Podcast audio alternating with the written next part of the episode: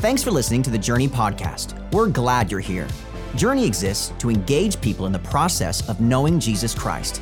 We pray that this podcast engages you and encourages you to become more like Him.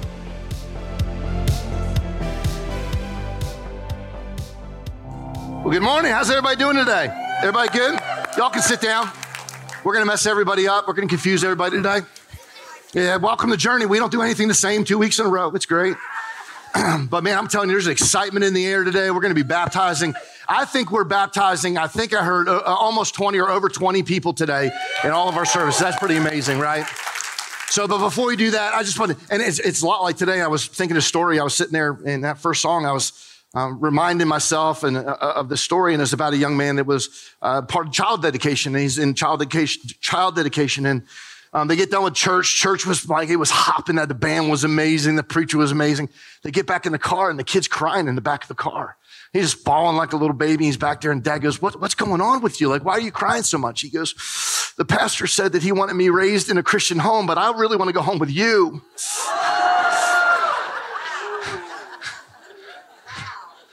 and guess what we're talking about today? Family. Family probably the most important God honoring thing that we can be a part of on this side of eternity.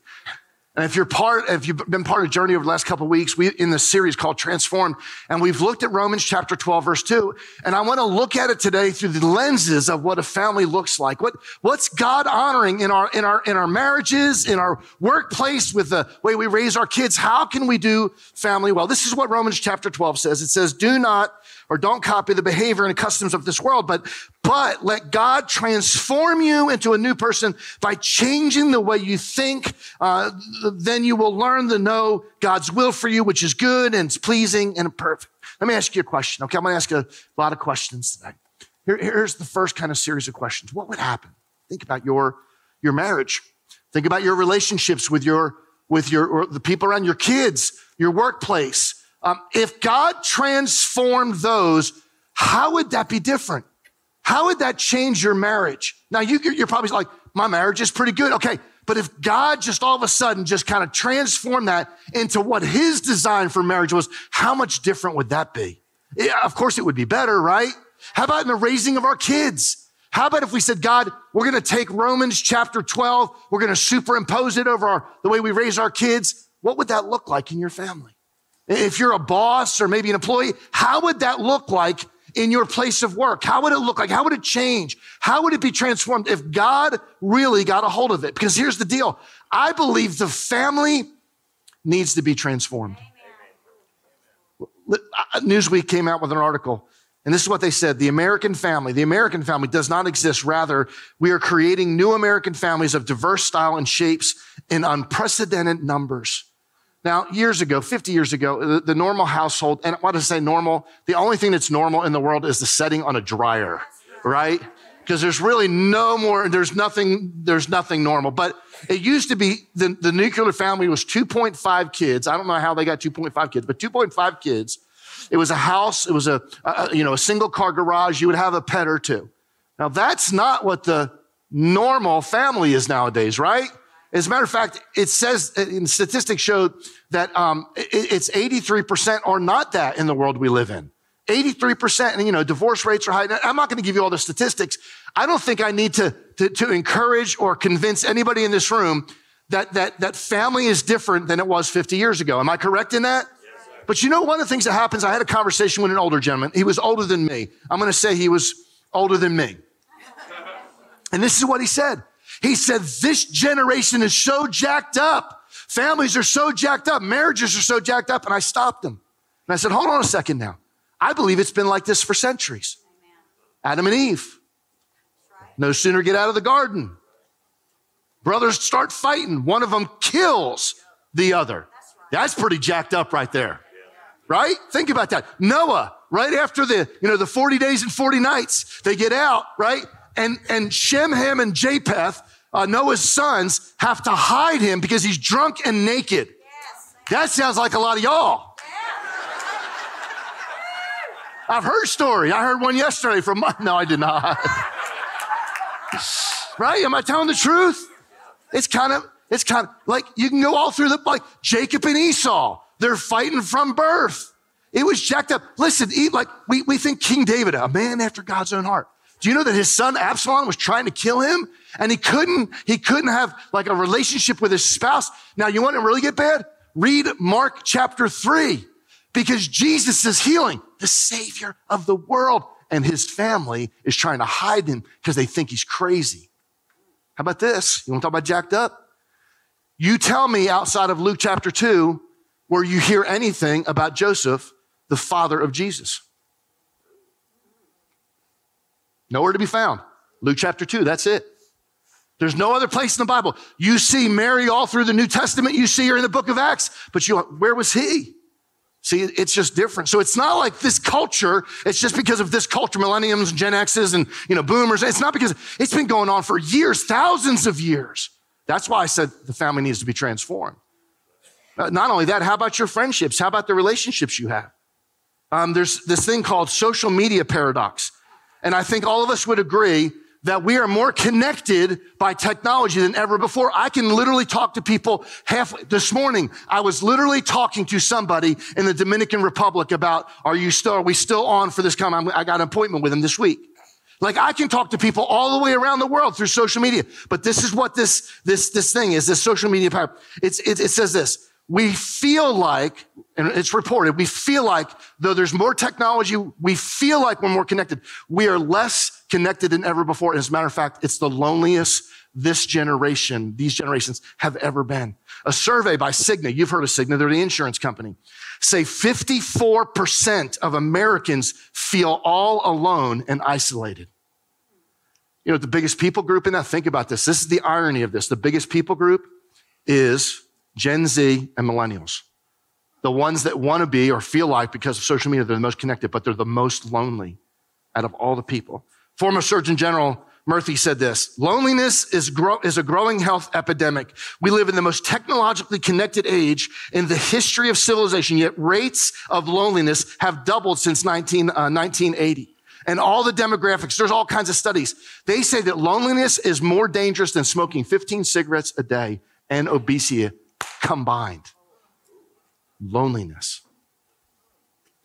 Let me, let me give you something right now. You can, you can tweet this later. You can talk about it with your family at dinner time. This, the quality of your life is the quality of your relationships. Whether it's husband, wife, your kids, whether it's the people that you work with, the quality of your life is the quality of your relationships. And it doesn't matter how much success you have if your relationships are toxic. It doesn't, it doesn't make a difference how successful you are if you do it all by yourself. So that's what we're going to talk about today. See, I believe this. We are designed for family. We're designed to be in relationship.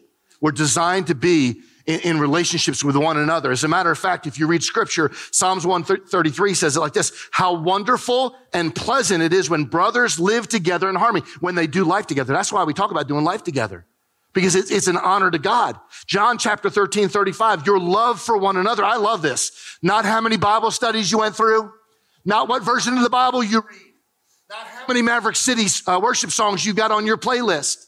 It says this, your love for one another will prove to the world that you are my disciples. How you respond in relationship will demonstrate to the world how much we love the Father and we, how, how much we love this. See, I believe this. Our spiritual, our emotional, our physical health is found in our vertical relationships and our horizontal relationships. Can I throw this out? If this isn't right, this will never be right. And if this isn't right, it's almost impossible to have this right. So it's important that we work on our vertical and our horizontal re- relationships. Hey, it's in scripture. Ecclesiastes says it like this. Ecclesiastes chapter 4, verse 9. Two are better off than one. Somebody say amen to that. That's so true. Not just in marriage, but friendships. And one of the things Michael Key spoke at our, our men's thing yesterday. One of the things he talked about is accountability. That's what he was talking about, that we're, we're better together. We can, we can fight more when we're back to back. Jonathan and Jonathan's armor, armor bearer, they're going back to back against an army. And I love what he says. He goes, I am with you. The armor bearer I am with you, heart and soul. I've got your back on this one. Man, everybody in this room needs somebody. So it says two people are better than often one, for they can help each other succeed.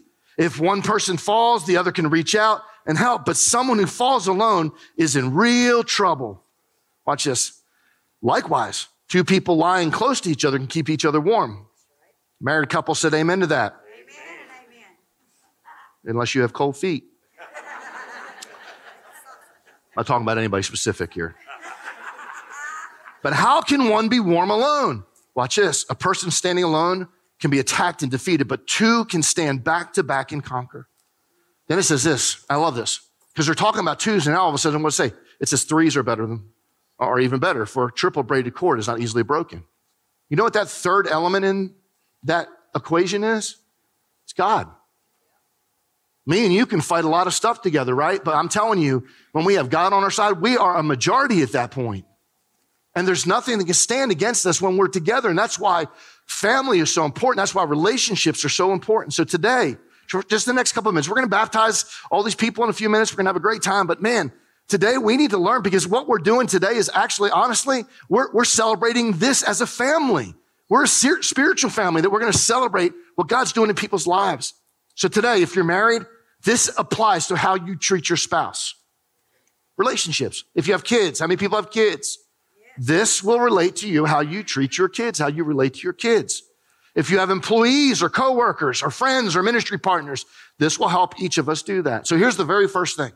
Now, this is going to be very controversial and I'm fine with it. And I'm going to explain it. So before you start sending the email, let me finish the whole point. Okay? Y'all with me on this? In our relationships, we need to offer acceptance. Thank you. Yes, absolutely. Romans chapter 8, verse 1. Read this with me. So now there is no what? Condemnation, Condemnation for those who belong to Christ Jesus.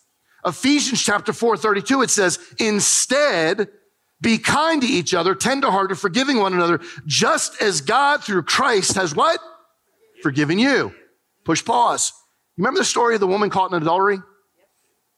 Right? If you don't remember, it's fine. I'll give you the kind of the Cliff Notes version.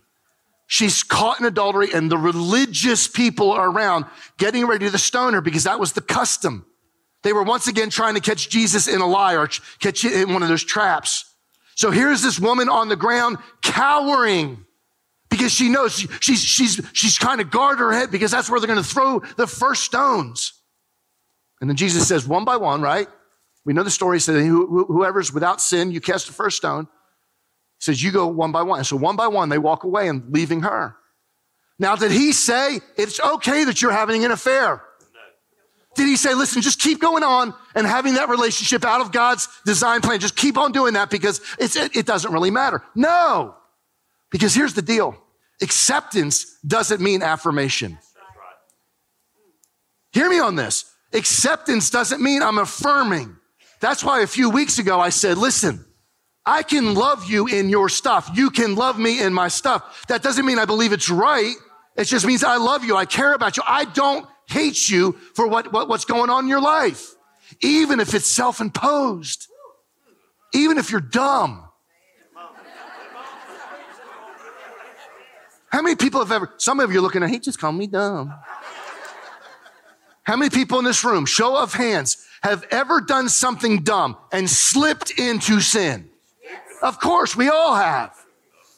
I, I probably did it twice this morning already. Listen to what Je- this is Jesus saying this in John chapter 8. He says, No, Lord, she said, and Jesus said, and in reference to who's condemning you, who's condemning you? Who, who's, who's throwing the stone? No, no, Lord, you're not, she said. Neither do I. Go and what? I can, I can accept people and I, and I don't have to affirm people. And that goes a long way in the culture we're living in right now, right? Because there's lots of stuff out there I don't agree with, but that doesn't mean I'm going to have to, I don't need to poke the bear every five minutes. Here, here, let me give you, you know what I found in my life? Most people that are, most people, remember I said a couple weeks ago, some people fall into sin and love it, or they, they leap into sin and they love it. Most people that I know that are falling or living in sin, they know they're wrong. I've shared the story when I'm out golfing and, you know, people are like dropping F-bombs and F-bombs and they, oh, what do you do for a living? I'm a preacher. And all of a sudden they're like the Sunday school teacher from heaven, right? like they're the best Sunday school teacher ever. Allow the conviction of the Holy Spirit to do his job. and you, me, be a witness. What would happen if we were just that? If we just loved, and you know what's happened in my life? I'm so thankful for a mother and a father that were God fearing and loved Jesus because my 16, 17, 18, 19, 20, 21, 22, 23 years were tough. And I fell into sin a lot. And my mom and dad never said, okay, I'm kicking you out of the house because of that. They never one time said, like, we don't love you. As a matter of fact, it was because of their love. It was because of their love that I'm standing here right now. Because they loved me back to life. They demonstrated what godly people should look like. And eventually the conviction was on me and I couldn't wait to change and be what God's called me to be because of acceptance, not affirmation. Amen? Okay. I want to read um, another passage in a minute, but the second thing is this give attention. Give attention. There's a story about a guy that goes to a hotel and the hotel is bug infested. I was at that hotel one time. Does that drive anybody else nuts? Like you're sitting there in the bed and you can hear him crawling on the sheets. Ugh. This place is bug infested. Like I'm talking like you can on the floor. So he asks for another room and finally gets another room, and it's probably equally as bad. So he ends up going to another hotel. And a couple weeks later, he, he, he's, he, he's not like furious and fuming. He's not that, you know, he's not, he's not that person, but he writes a letter to the company. He said that uh, as a business owner, he was saying, I feel that that business should know that like their service was not good. And so he writes this long letter. And then he gets one back a couple weeks later. And this is what the letter says. And I'll say, we are humiliated that a man of your integrity, a man of your reputation, a man of your importance in the community should have had this experience in one of our houses. We are, we are, we are deeply sorry. That's a, that's a proper response, by the way, right? So he's folding the letter back up and he's trying to push the letter back into the envelope and he realizes there's another little piece of paper that's written in the same, same uh, handwriting. And this is what it says. Send this guy the bug letter. You know what it was? A form letter. It was a form letter that they send to everybody. Now, before you say a word, we send form, we send bug letters to people around us all the time. Oh, I'll pray for you. I, I figured I'd just jump on that big one first, right? right? I'll pray for you. And did you pray? Oh, I love you. I love you. I, I do. Did your actions demonstrate that, or was that just things you were saying? That's a bug letter. How about with your spouse? Man, I'll do anything for you, baby, as long as it doesn't interrupt my golf game or my hunting trip or, or whatever. Or football on Saturday. Who was going there? Brother, I'm sorry. That was her, not me. That's what we do sometimes. That's how we, come on, please don't, don't, don't put on the, the religious thing here at Journey. We don't do that around here. That's how we do. We send the bug letter and it's filled with cliches. And God goes, that's not what we want. He wants, he wants to, attention is what, listen to what James 1, uh, 19 says. Understand this, my dear brothers and sisters. You must all be quick to what? Quick to listen, slow to speak and slow to get angry. That first part, most of us, and think about the last argument you got into with your spouse this morning. We haven't had enough time to get an argument yet today. Were you thinking about the next thing that you were going to say? Or were you listening to that person? How about that argument between you and your, your kids? Your, if you're a child, uh, you live in your parents' house, think about that last one. Did you even think to listen to what your parents were saying? Or did you even think to listen for a second what that, there's a lot of heads turning right now going, oh, I told you. Preach it, preacher. Oh, not that part. Don't preach that part. I don't want that part. Not when you talk about the parents. Years ago, so I'm gonna I'm gonna tell you the truth. Um, this is one of the problems I have. And so years ago, you can go.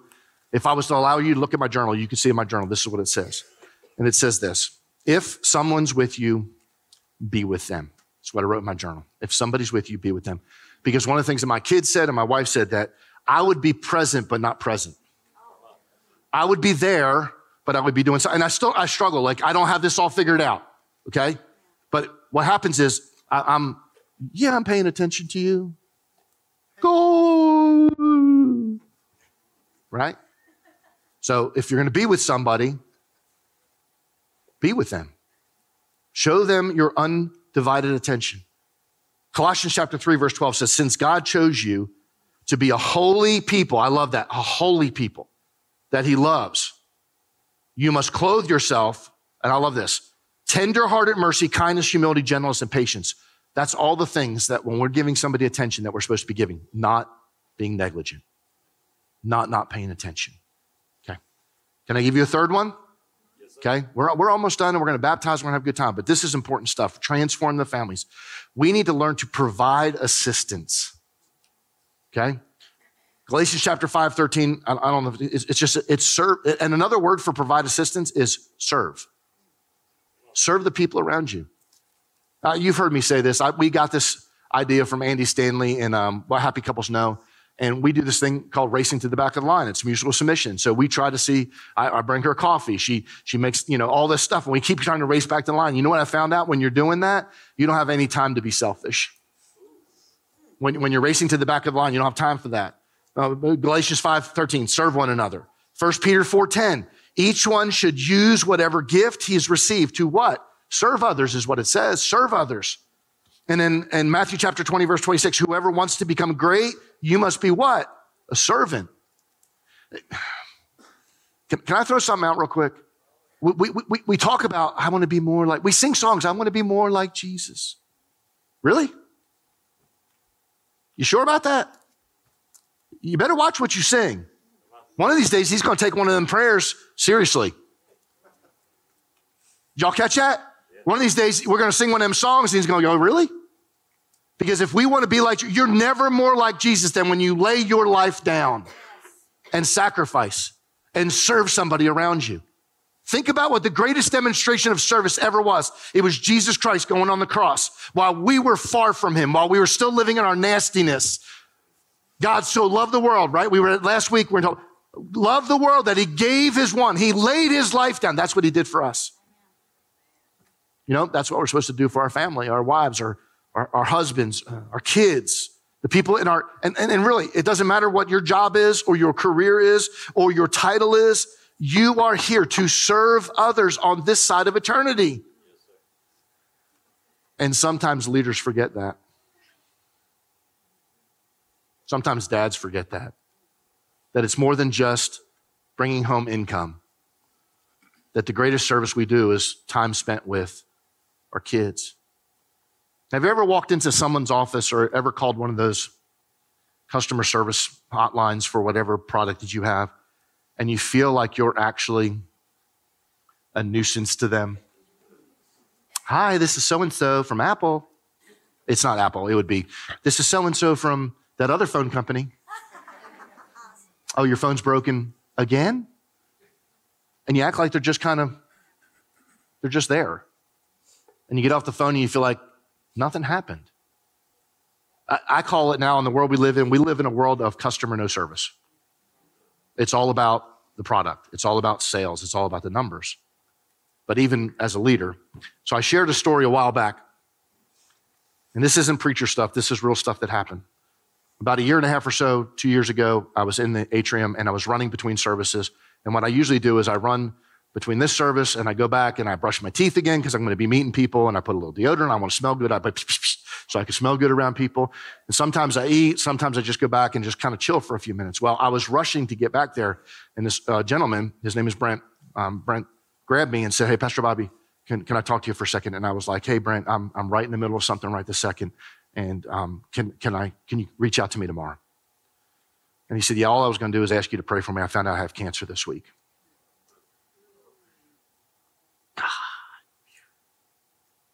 I walked off because I was so busy. I got almost to my door and I punched our code in and I'm like, what am I doing? I spun back around and I went and I grabbed him. He had tears in his eyes and I prayed over him. I prayed, God, touch this guy. So yesterday, I haven't seen him in church in a little while. So I texted him yesterday. I just said, hey, I want you to know I'm praying for you. I had heard that his cancer, he, it may have come back. So I'm just, I want you to know I'm praying for you. And I'm in the middle of studying for today, right? Like I've got to present to, you know, 1,500, 1,700, 2,000 people today. I, I want to be, I want to be good. I want to be sharp. I don't want to get up here and not know what I'm talking about. And um, I get a message right back Hey, I'm in the hospital with my brother in law who's about to pass.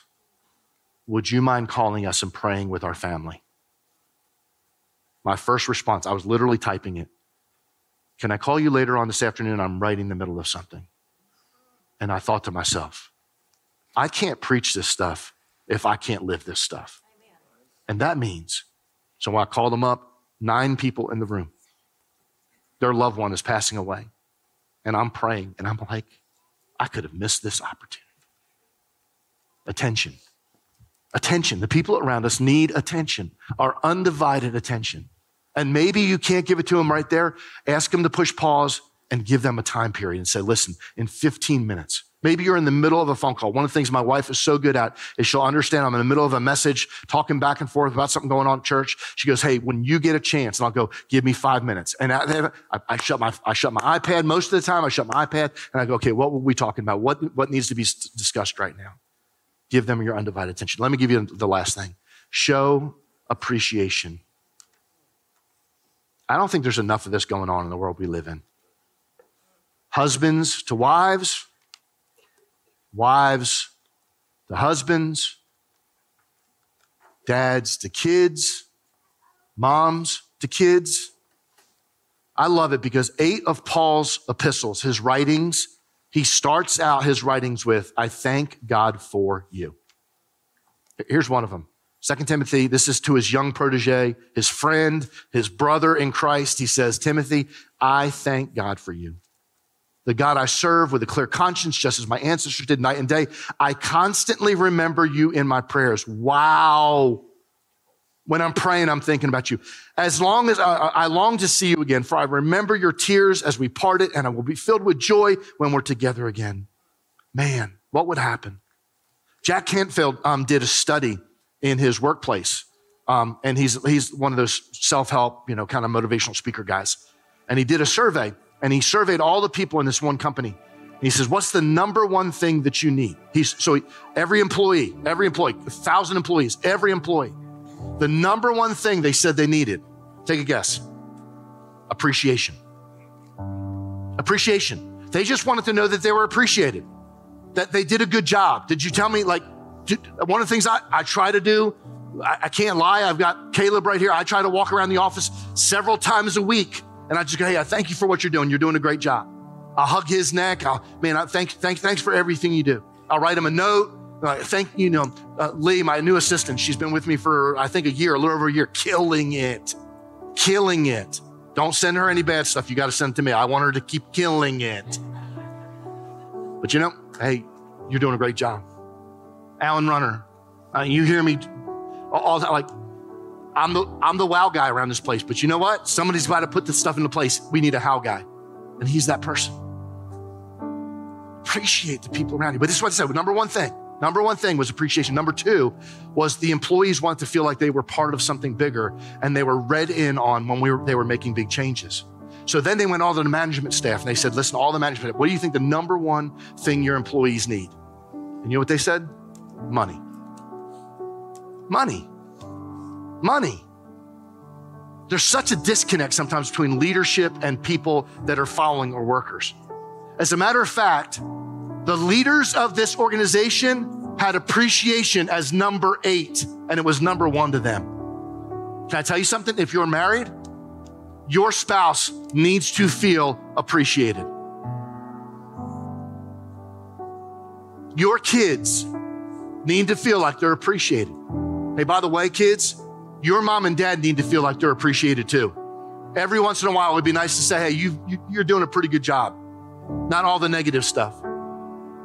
Bosses, if you're a boss, your employees need to feel. Watch what happens. I bet you exponentially they'll produce more and more and more because they're appreciated. Hey, if you're an employee, tell your boss, hey, you're doing a really good job. You're killing it. Ministry people on our in our our level in our church, man, our ministry people, they are absolutely killing it. From the people that shake people's hands to the people that are watching your kids and taking care of your kids right now, to Wednesday nights in student ministry, to the discipleship team, to our campus down at Sherwood, all, man, killing it. Killing it. Appreciate you guys. You almost feel like I could take on the world now, Kim. I can take on the world. Of course you can. God tells us to do this. So here's the challenge. I want you to pick a couple people in your life. Make it five today. Pick five people. Go home, write those five people down, and do something. Send them a text. Like, man, you, I, I can't tell you how much I love you right now. Like, you're so amazing. You know, maybe in the car when you get in the car. You know, maybe in the midst of trying to figure out where you're going to go to lunch and your wife can't make a decision where you're going to go. Just tell her where you're going. Maybe that's what she wants.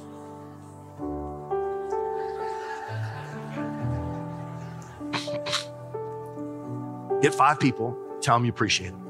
If you're married, you should start with your spouse, by the way. Right? Not, not with your kids. They'll be gone one day. Did you hear me? They'll be gone one day. And it's just going to be just the two of us. Right? You want me to sing some more? No. All right, here's the deal. You know why this is important?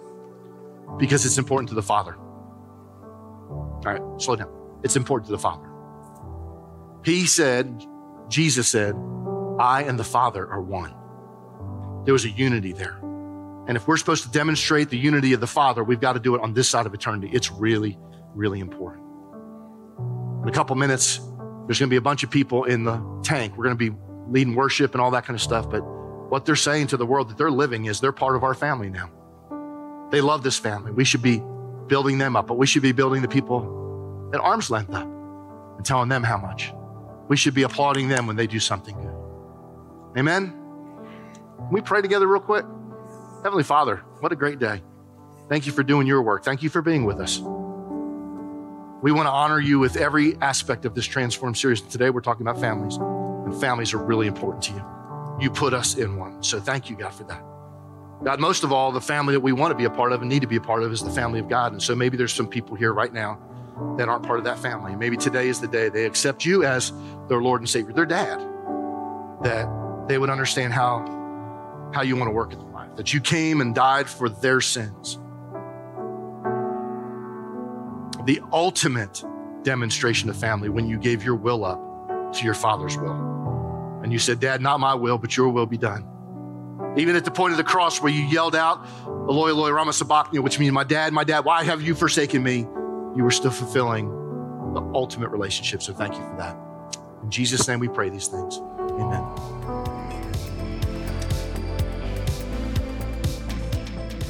Thanks again for listening today. If you need prayer or want to talk to someone about taking your next step, email us at nextsteps at journeycommunity.net.